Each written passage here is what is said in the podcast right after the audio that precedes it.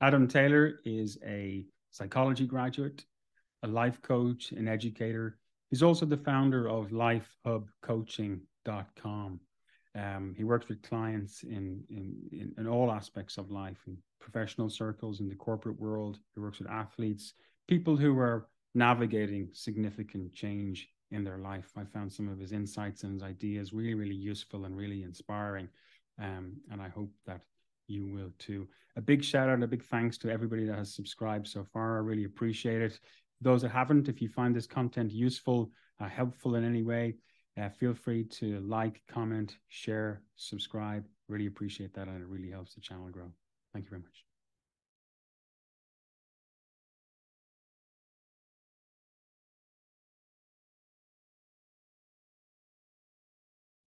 Adam Taylor, welcome. Thanks for having me. Tell me, what does a, a life coach do?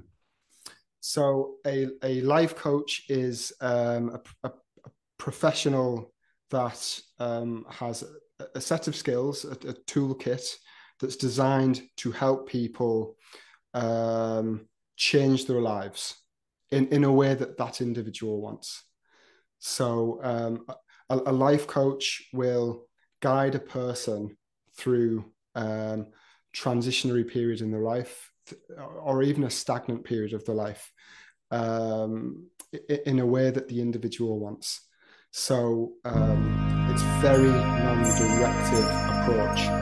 Um, you, you, could say that potentially a, a, life coach, say in the media, is like a, almost seen as a guru. That's mm. absolutely not what a life coach should be. Um, a life coach is there as, as someone to guide and to point in the right direction. Um, and, and, and they're, they're trained to do that. They're not trained to give advice. And what kind of qualifications? If I wanted to become a life coach tomorrow, where would I go? What would I do? Yeah, I, I mean, there, there's there's lots of people out there with lots of qualifications. The the the gold standard, the industry standard, would be getting an International Coaching Federation accredited qualification. So there, there's a number of institutes um, across Ireland that do them. Um, I got mine through the Irish Life Coach Institute. Mm. Um, but the whole idea is that you go through that rigorous process to make sure that you're um, you're, you're, qualified. Um, so it, it, it's it's not that easy. It, it's in a way, it's a bit like psychotherapy where you have to get a certain number of hours before you can call yourself a life coach. Mm. Yeah. Why did you decide to become a life coach? What was it about the profession that attracted you? Well, I'm um, so uh, some of my qualifications are in psychology. So um, I've got qualifications in education and uh, bachelor's in psychology, and I'm particularly interested in the relatively new field of positive psychology. Mm. Um, and, and what I mean by positive psychology is that um, historically, you go to see a psychologist when you're in the doldrums. You know, mm-hmm. um, the whole, you know, the Freudian term of psychosis and all of that. You're you're very mentally unwell. So that the field of positive psychology and, and related is performance psychology is looking at how how can we get the best out of people? How can we take someone that's mentally well and raise the bar for them. Um, and, and when I read about um, life coaching and went to a life coach myself, I thought this is very much aligned to me. What kind of people are looking or are needing life coach? Who are your clients? Well, it, it really could be anyone. So again, that change piece is so important. People that where change might have come upon them mm. or they are looking for change in their lives when they know something's not right. Mm. Uh, and, and that can be absolutely anyone. So generally, um, it's it's professionals in that kind of 25 to 55 age bracket.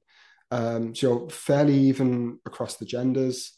Um, and, and, and, they're there for a, a, a range of issues within their life, uh, whether it's someone wanted to make a decision if they wanted to go into foster fostering people.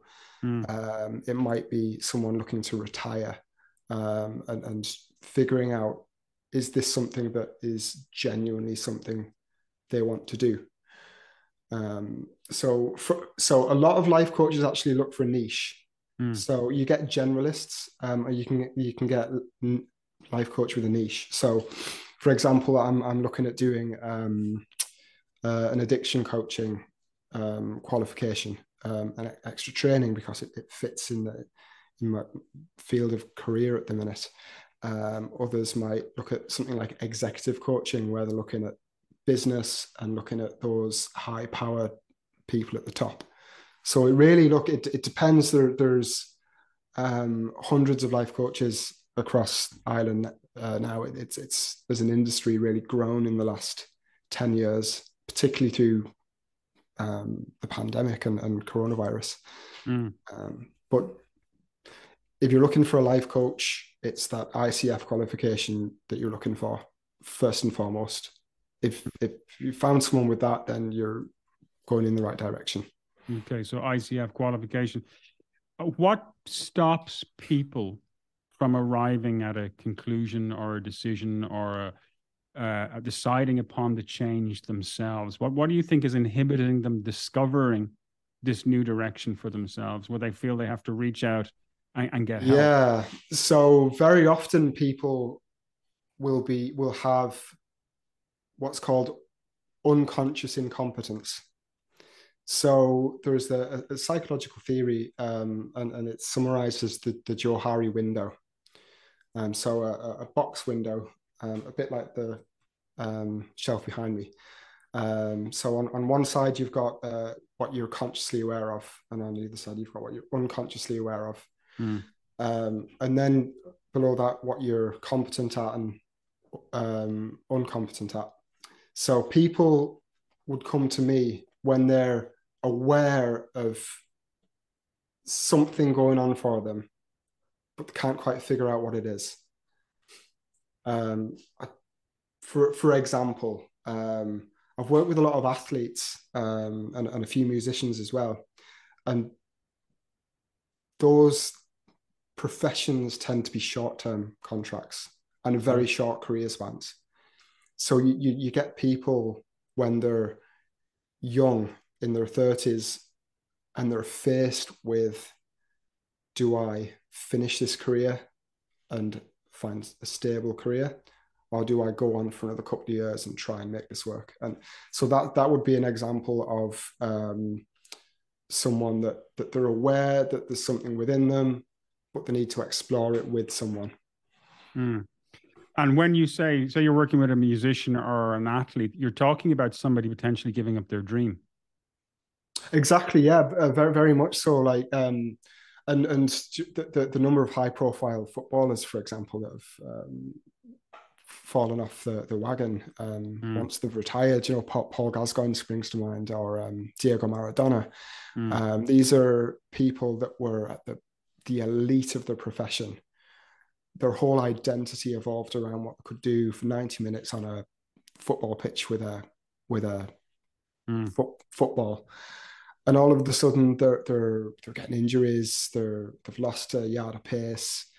Um, that they can't keep up with the with the young lads that are that are now out competing them, and so they're left with this identity crisis.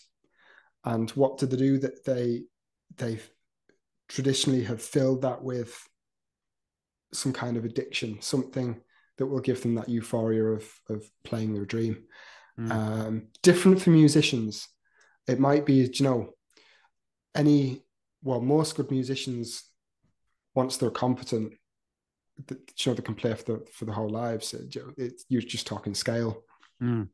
but it really is the, the athletes that I've seen that have, that have struggled with dealing with um, an, an end of a career that they're highly skilled at and, and having relatively few transferable skills. You think of well, you think of people like Kenny Sansom, for example, who's photographed on park benches. You think of yes. and his struggles. Um, yeah, absolutely. Part of it could be the age at which they go into the industry that they don't have life skills. They're not taught life skills. They don't have third yeah. level education, and then they go in, and then they're at the end of the, their career. Um, so, what would be the difference between, say, a life coach when you, when you make an intervention and a psychotherapist or a counselor? That's a great, great question. That's a great question. It, it, it's a matter of time. So a, a psychotherapist um, focuses on the past. That they look at trauma. They they look at um, historic events that are affecting the person today. Mm. A life coach deals with today. So what is affecting you right now? Uh, there, there is a, um, a, slight crossover in that sometimes the past can prevent can present itself in the future. Mm. Um, so, for example, uh, bullying might be a, a, good example of that. Uh, workplace bullying. Um, someone was bullied as a child. Um, that they went through it. They didn't really resolve the trauma that occurred to them, and then 25 years later, they meet a similar personality that's up to the same tricks. Um, and and so so that can bring up um, it can bring a presenting trauma, mm. and so you can work through a, a life coach to resolve that. Um, so so it really is a difference of time. Mm. Um, you say you work a lot with you, you see you work a lot with people say in the um the, the, the professionals in the in the corporate industry the tech industry etc you may be aware obviously right now there's a lot of disruption in the industry yep. Particularly in ireland there's a lot of um, redundancies. People are being laid off. Um, there's a downturn in the economy. Um, if you were working with them would you be helping guide them into a new role? Would you be giving them career guidance advice? Like what does that look like? So it, it's about helping the person make their own informed choices so life coaches always use the metaphor i'm going to use it now um, when when a life coach works with a client it's like we're driving a car um, the life coach has the map but the the the client has the wheel, the accelerator, the the, the brakes, and all the rest of it. Mm. Life coach can make suggestions. Life coach can ask questions. Maybe you want to go this direction. Maybe you want to go that that direction. Maybe you want to do a 180 and, and, and go back the way you came. It, it's the client that's in control. So so it's the life coach's job to ask those questions that another that another person wouldn't maybe think to ask mm, mm. To, to help a person realize or actualize their thoughts and, and then their dreams and, and hopes following that um, so the, the, tagline for my for my business which is life hub coaching a quick tag lifehubcoaching.com if you want to check my website out um, there's three steps the way I work, three steps. There's defining, um, sorry, there's uh, discovering, defining, and then performing. So in the coaching journey, you're doing these three things. So in the beginning, you're you're bringing all of the thoughts and feelings that are unconscious into the conscious, and that can be very challenging for people. So, and, and you mentioned you or you asked me earlier what prevents people uh, from from making these decisions is normally themselves. It, it's their own internal struggles and battles and and, and the, their own personal history um, that they're kind of contending with, and and the life coach will help them to um, see past those barriers um, and, and and help them to see possibilities. So once we've done that, we can then start defining the path we're going to take, or should I say, the client will take. So um, we'll we'll bring in like what resources are available, um, who can support you. Is there any gaps that you need to fill? Mm. Is there, you know, is it a financial thing that you need to sort out? Define all of those elements, and then the most important piece is performing. So not just talking about it, but then actually going and doing it and and that starts on session one. Mm. We, hmm. we don't we don't fool around. We don't wait until session six. No, you you need to start acting on on what you're what you're discovering about yourself now. Mm. Other, otherwise, um, you know, otherwise you, you're you're putting off what's good for you. Well they say action is the antidote to anxiety right? Absolutely absolutely.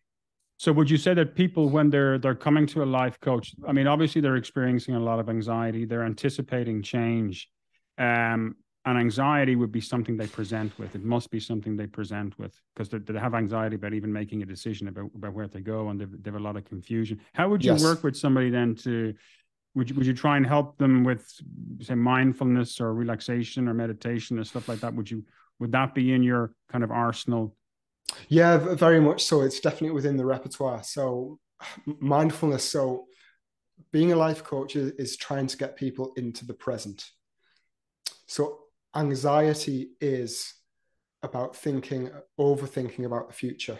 Mm. Anyone that's anxious is is worried about what might happen. Mm-mm.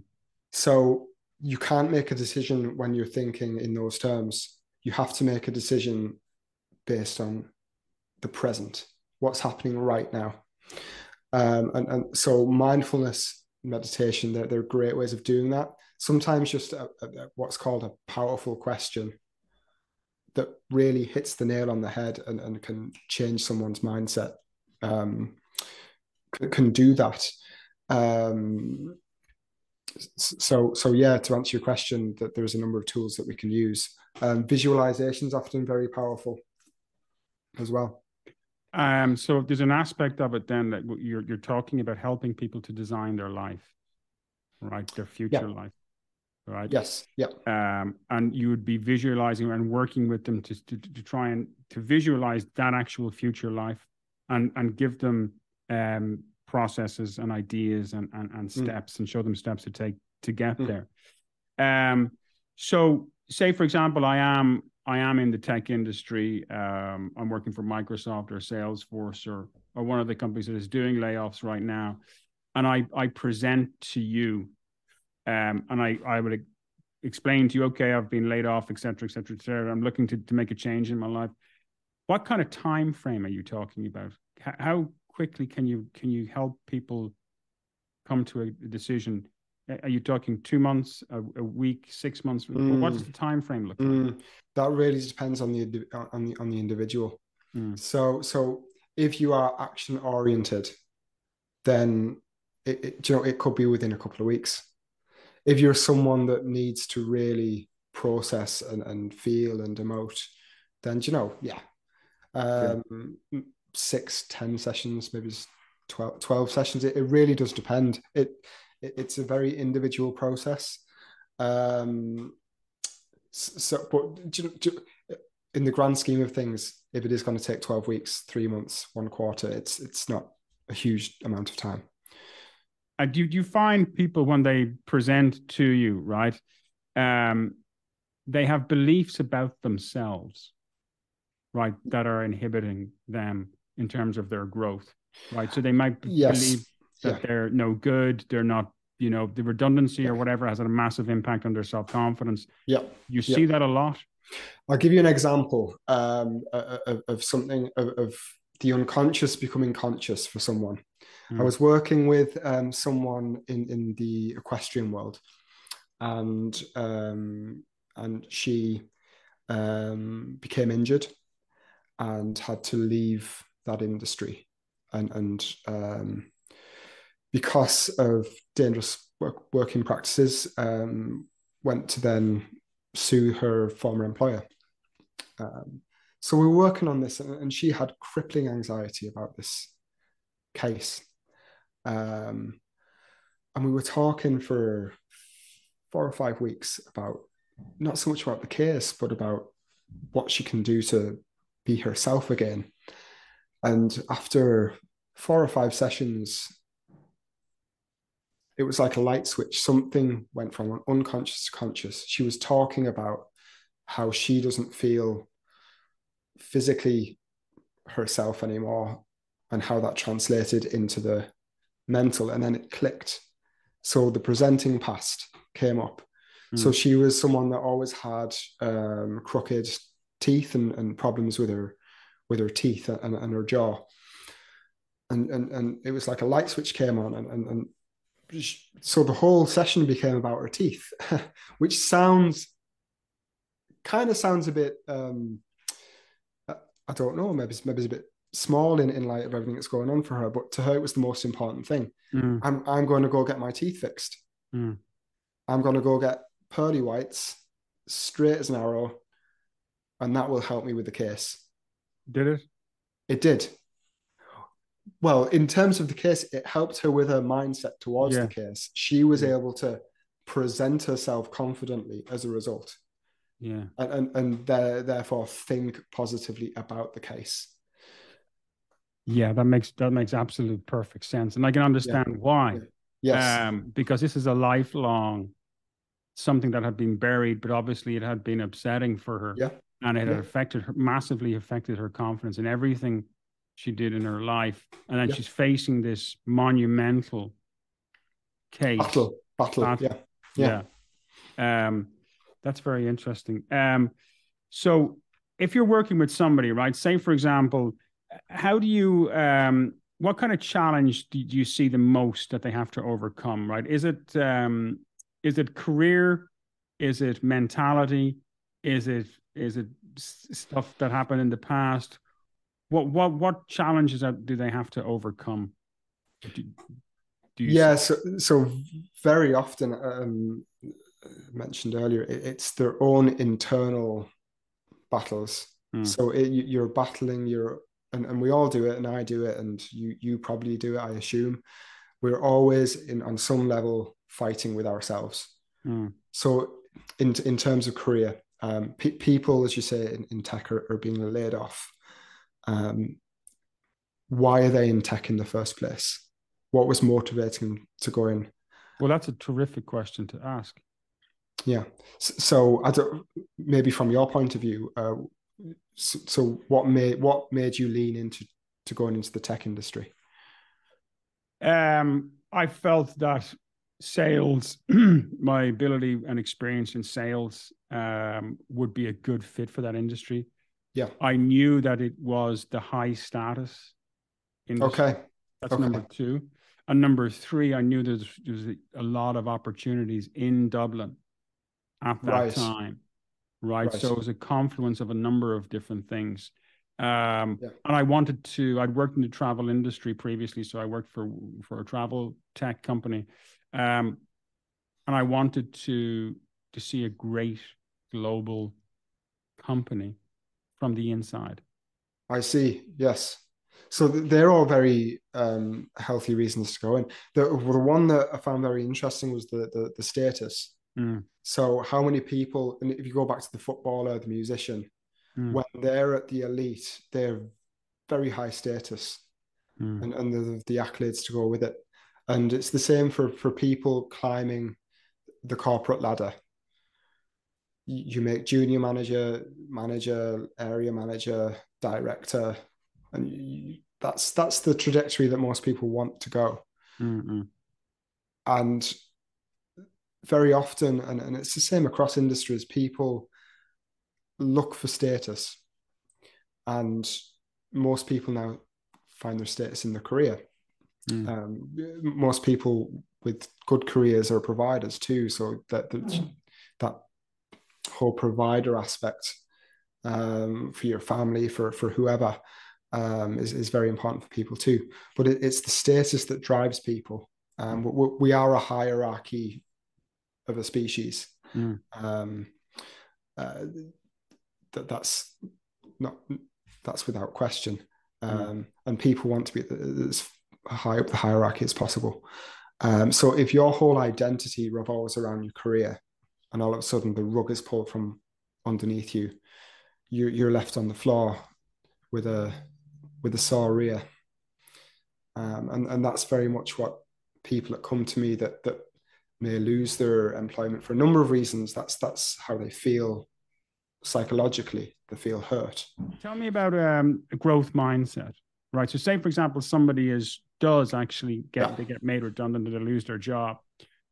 What's what's growth mindset and what's the opposite of, of growth? Mindset? Okay, so so this this is I'd say probably seventy percent of the people I work with um, have have a mindset problem. Let's say Mm. So let's start with the fixed mindset first. That's that's easy to define. Um, a fixed mindset is is learned. Um, growth mindset's learned in very early um, in in a person's development. So a, a, a fixed mindset um, prevents people from accepting failure and learning from it. Someone with a fixed mindset, when they reach an impasse or a challenge that they can't on their own in that circumstance overcome, they hide and run away and say it's stupid and who could do that anyway and it doesn't matter. And so that, they blame external. They externally blame. It's mm. an, it's it's a reaction of frustration and anger. And anger is a secondary emotion. Anger always masks a more primary emotion, which is something like shame. So if you think every kid growing up, their least favorite subject is maths. Mm. So almost everyone I know has a very fixed mindset in relation to maths like algebra. Oh, who needs letters in numbers anyway? Ah, oh, it's stupid. Whoever's going to use that? Mm. Well, actually, we use it all the time. You know, we're not consciously doing algebra, but we, we actually are. Um, when you eat, when someone goes shopping and, and they're looking at discounts, you're doing the maths in your head, whether you realize it or not. Um, but people have a fixed mindset in relation to it and say, I'm, I'm rubbish at maths. I, I, do you know, what? maths just isn't for me. Mm. Okay, so let's take someone with a growth mindset. They, in um, their development, they might start doing something like they'll do their times tables and they might get their three, five, seven, and nine times tables perfect. But the right times tables just, just can't get it. Um, instead of getting frustrated and angry, someone with a growth mindset will see it as an op- opportunity to learn a new skill and therefore grow. Mm. Okay. Mm. So look, maths is a really easy one that we can all relate to on some level, I'm sure. But if you bring that into, excuse me, bring that into the adult world, and these small problems can become big problems. So if we go back in, into the, the, the world of athletics, um, you take um, someone like um, a, a marathon runner, which is very, very psychologically demanding. And they're always coming second place to someone else. Then you can understand how a fixed mindset can um, can affect someone. I'll give you. I, I'll actually. I'll give you a better example. So, the I've recently been working with someone in uh, classical music, and they told me the story. And this is common, I believe, in, in classical music. The way classical music is taught is taught with a fixed mindset. So um, uh, the, the, person described to me how all the way through their childhood they were never good enough. Even though that they passed all their auditions, they were winning their competitions, they were performing in orchestras, they got into the top university in Europe. Um, and yet nothing was ever good enough. Well, if that's the message you're only ever getting, you're going to internalize that. So when it comes to performing or competing, your mindset is going to be more if something goes wrong, if I make the smallest of mistakes, well, that means I'm a failure. You know, if I hit one note wrong out of a thousand, I've failed and so people with a fixed mindset will seek perfection mm. When perfection does not exist.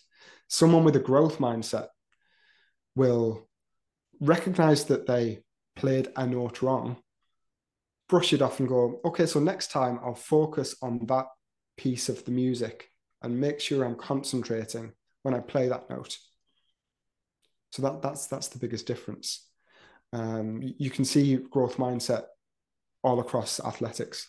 So um, the top tennis players, Djokovic, Federer, um, to a lesser extent, Andy Murray, They're all growth mindset. They do not let defeat stop them from winning the next tournament. They don't internalize a defeat and they don't take defeat as an intrinsic um, value statement on themselves. They say, okay, I was beaten on the day. Okay, let's review the tape and let's see where I went wrong. So next time I'm playing that guy, I'm going to beat him.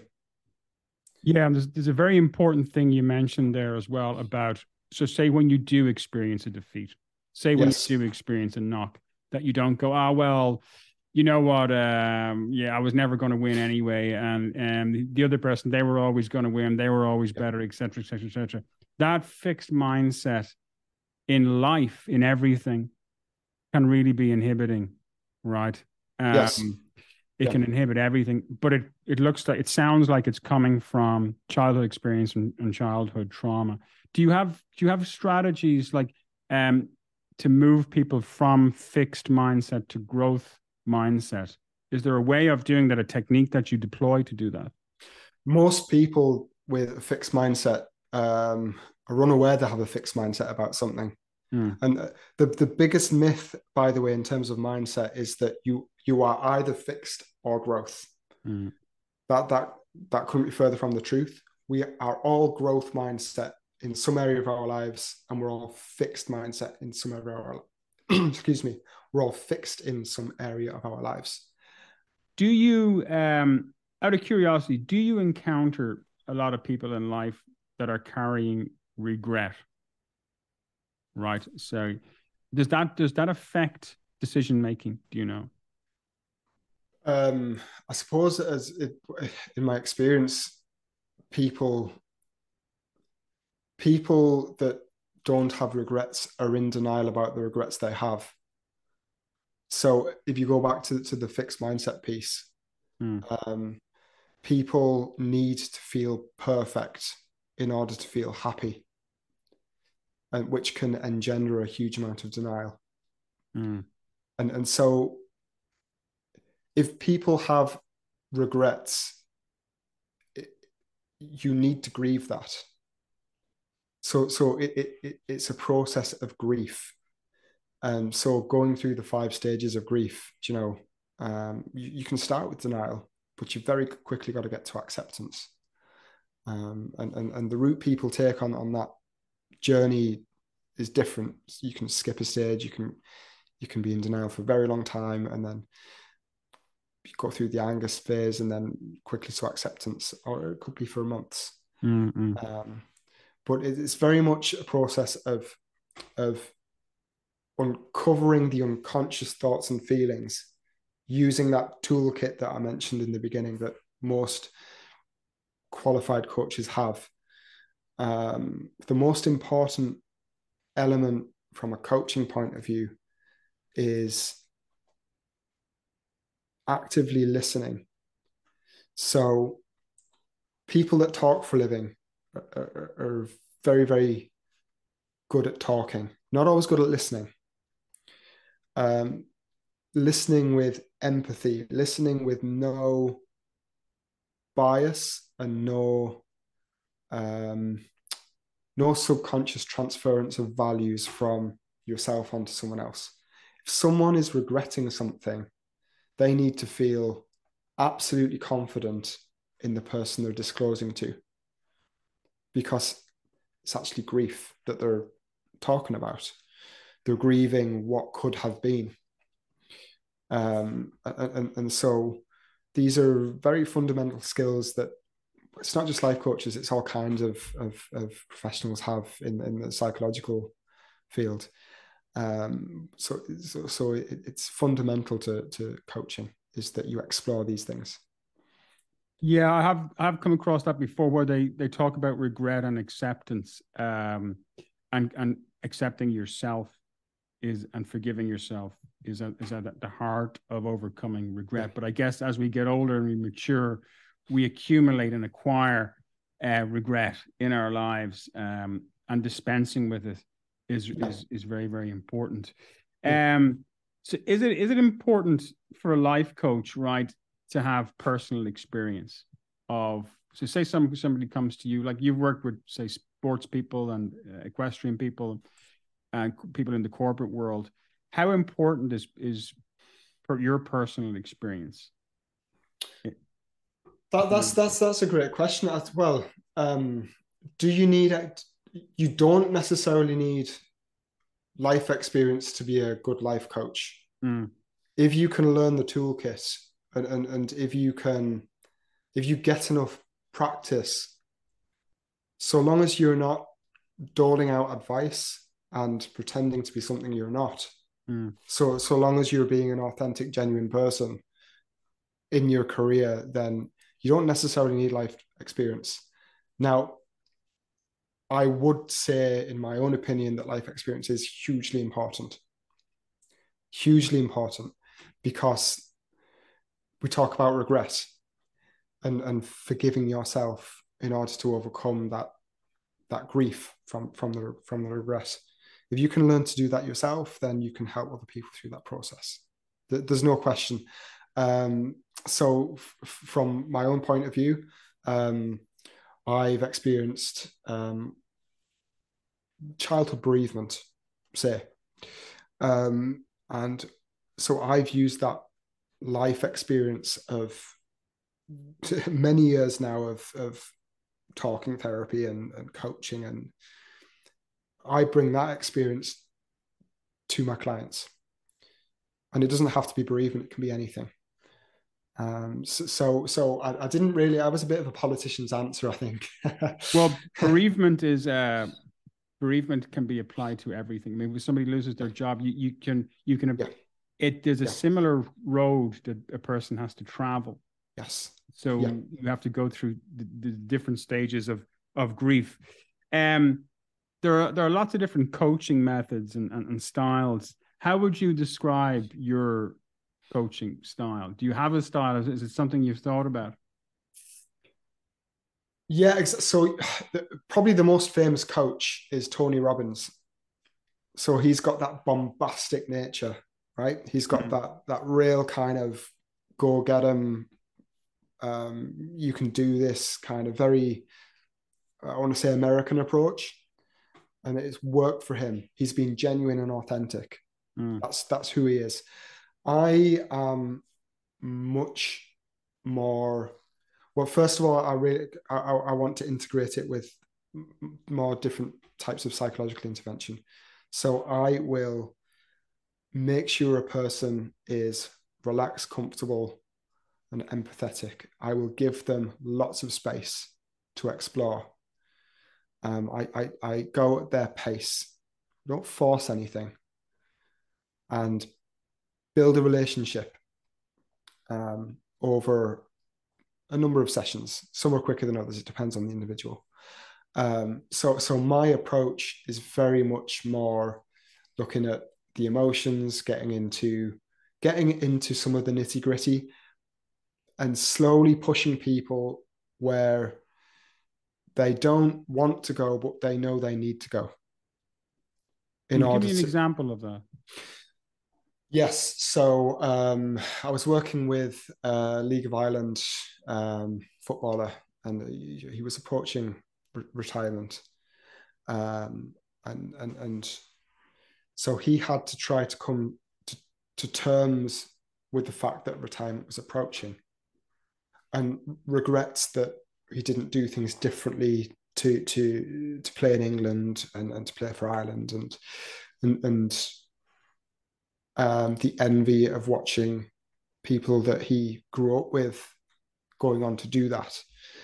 Um, and, and so we, we worked on a number of things. Um, but he realized that he had been held back through his career by crippling anxiety. Um, and so we worked on mindset stuff. We, we worked on um, him coming to terms with approaching a new career. And he transitioned very, very handily, then very easily into into a new career. He's blossoming. Um, he, he was, you know, his relationships improved because he was less anxious. Uh, and, and so by going into the, the Johari window, bringing the unconscious into the conscious and understanding where those incompetencies were that we can improve on. A huge amount of it was um, processing emotions in order to communicate his wants and needs. And once he was able to do that in his life and career, the anxiety became easier. It became manageable.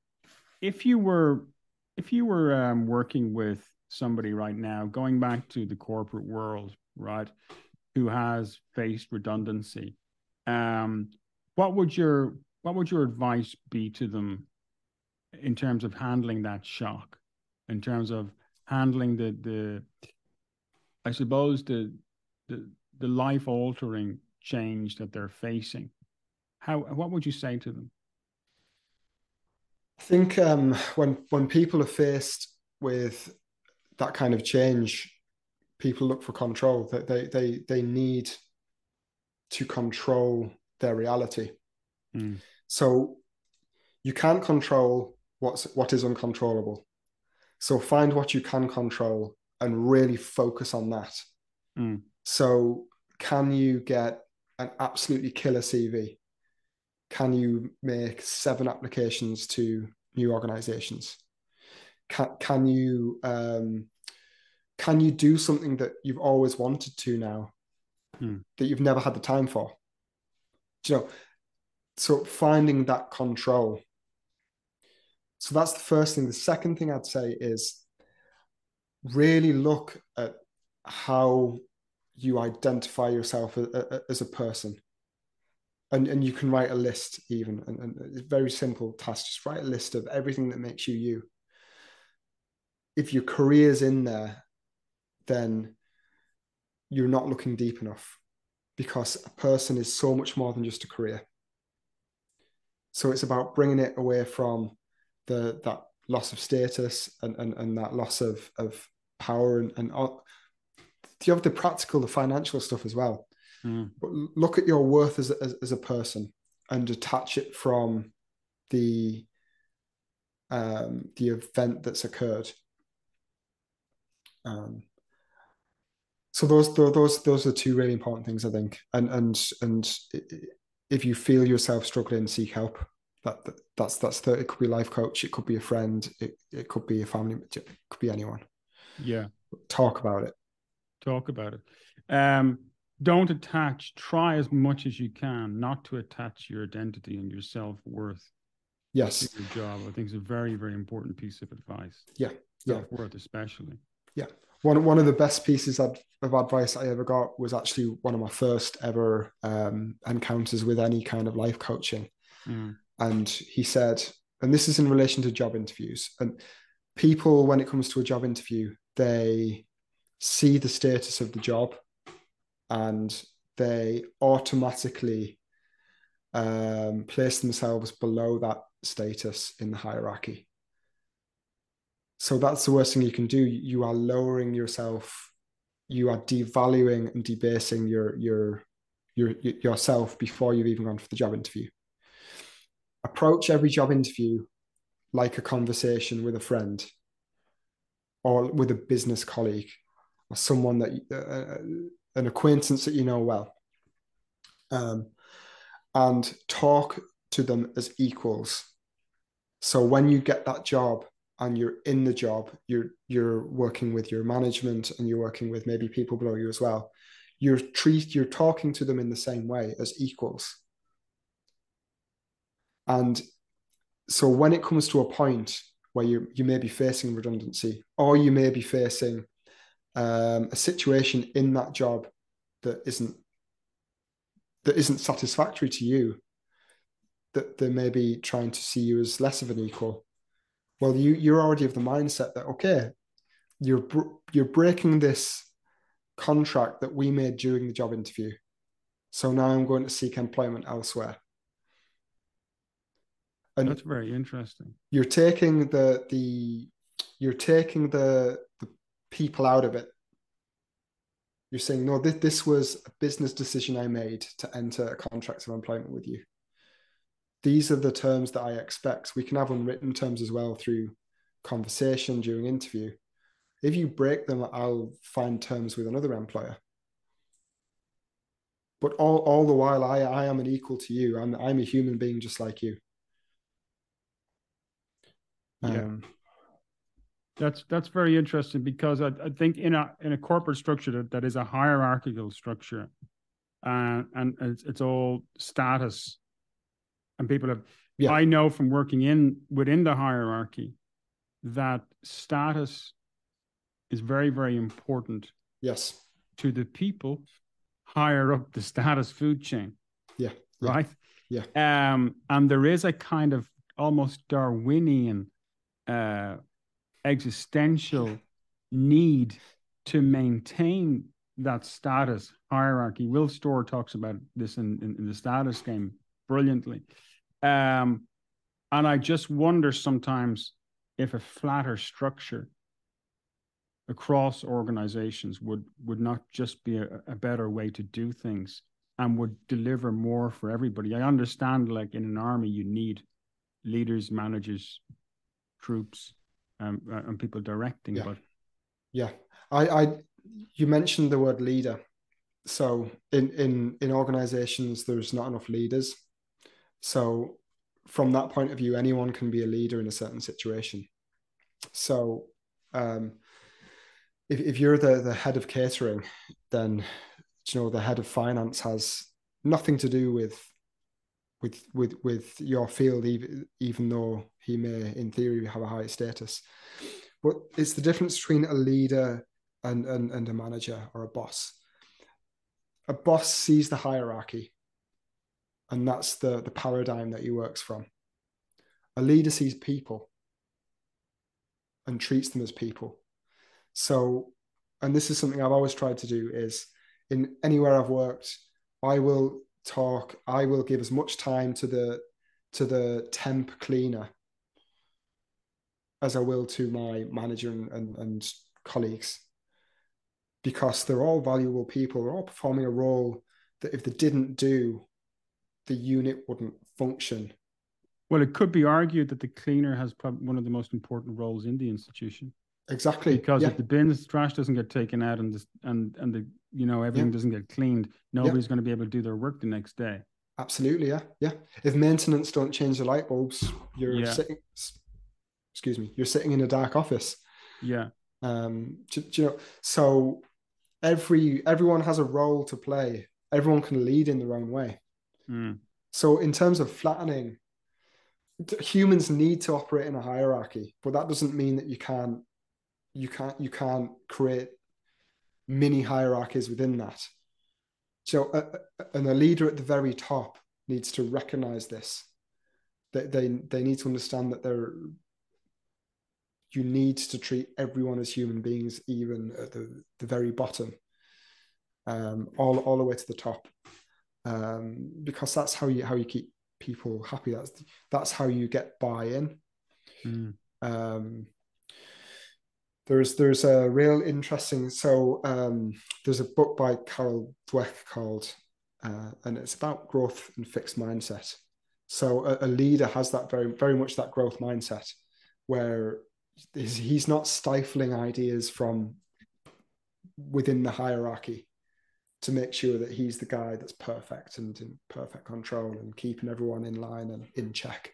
Mm. And he he's the guy, he's the man those organizations always fail. And she, she uses the example of Xerox back in the 80s was a failing organization. So she came in uh, as an advisor and said, change the leadership structure. Mm. Brought brought in a new, and I can't remember a name off the top of my head, brought in a new leader, trained them with the growth mindset and Xerox is now synonymous with, you know, paper management, whatever you want to, you know, printing and, and leafleting and, and, and all of that. Um, so, so it's not so much about, from my point of view, flattening the hierarchy as creating leaders within the hierarchy. Leaders as opposed to managers. Yeah. Um, my, my concern, I, I, I personally think hierarchies are dangerous right? And there's, there's a great example. I think it was one of the in one of the Apollo missions. Um, I actually learned about this from um, a Harvard professor who came into a, a, technology company I worked at and told us this this very famous story. It's a wonderful story. and It's it's about the um, one of I think it was might have been the Apollo or the Challenger mission they were working on in, in Cape Canaveral. The rocket took off. Mm. It reached close to orbit and then exploded. Everybody on that rocket uh, yeah. died. Yes, yes. What had happened was the um, they had a very strange weather event the night before in Florida, and temperatures dropped below I think minus they were they were freezing temperatures, and of course some of the nuts and bolts on the on the rocket had either expanded or changed mm. and loosened, right? Um, but nobody in on the team had said anything about this possible the possibility of this happening. But there was an engineer, a very very junior engineer, who was aware that below a certain temperature, these, this nut or this these bolts on this rocket would expand and potentially the whole thing would explode. But he kept his mouth shut, yeah, because he was afraid of his manager, and he felt that if he spoke to his manager, who was a higher in the hierarchy, that he would get um, abuse or something over it, and uh, yes. he kept quiet.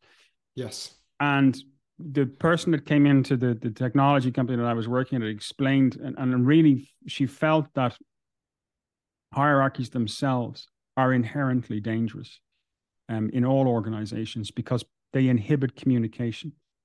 And particularly if you have a manager or a leader above you who's who um, wants to keep things quiet. Yes. Many yeah. yeah. Do. Yes. I mean, I mean that. Yeah. That, that that's absolutely, yeah, that, that's a great point. Be, beware the tyrant, I suppose. Mm. Um, yeah, there, there's other similar examples of, of hierarchies failing. I think that we cannot ex- escape our biology. Mm. And biologically, in biological terms, we form some form of hierarchy, and and his, history for thousands of years shows us that through you know, from the feudal age all the way up. Um, so, but it, so it's a flawed system. The question is, how do we make the best of it? Um, so, in in that that the story you're you're, you're talking about, um, a culture of fear led to a absolute catastrophic disaster. Um, but if that culture was different, maybe it would have been different. Exactly. Um, Adam Taylor, where can people find you? Where's your um, have you got a website or yeah? So, so you, you, can find me at uh, lifehubcoaching.com. Um, you can find me on Instagram um, at lifehubcoaching. Um, and I'm on LinkedIn. You can find me on LinkedIn. Uh, that's a real good way to communicate with me. Actually, I'm quite active on that one. Um, Adam Taylor, I can send you the link. I'll stick the link in the um, description box. Adam Taylor, thank you very much. It's been a pleasure and very, very interesting. Thank you. Pleasure talking to you. Thanks, Mel.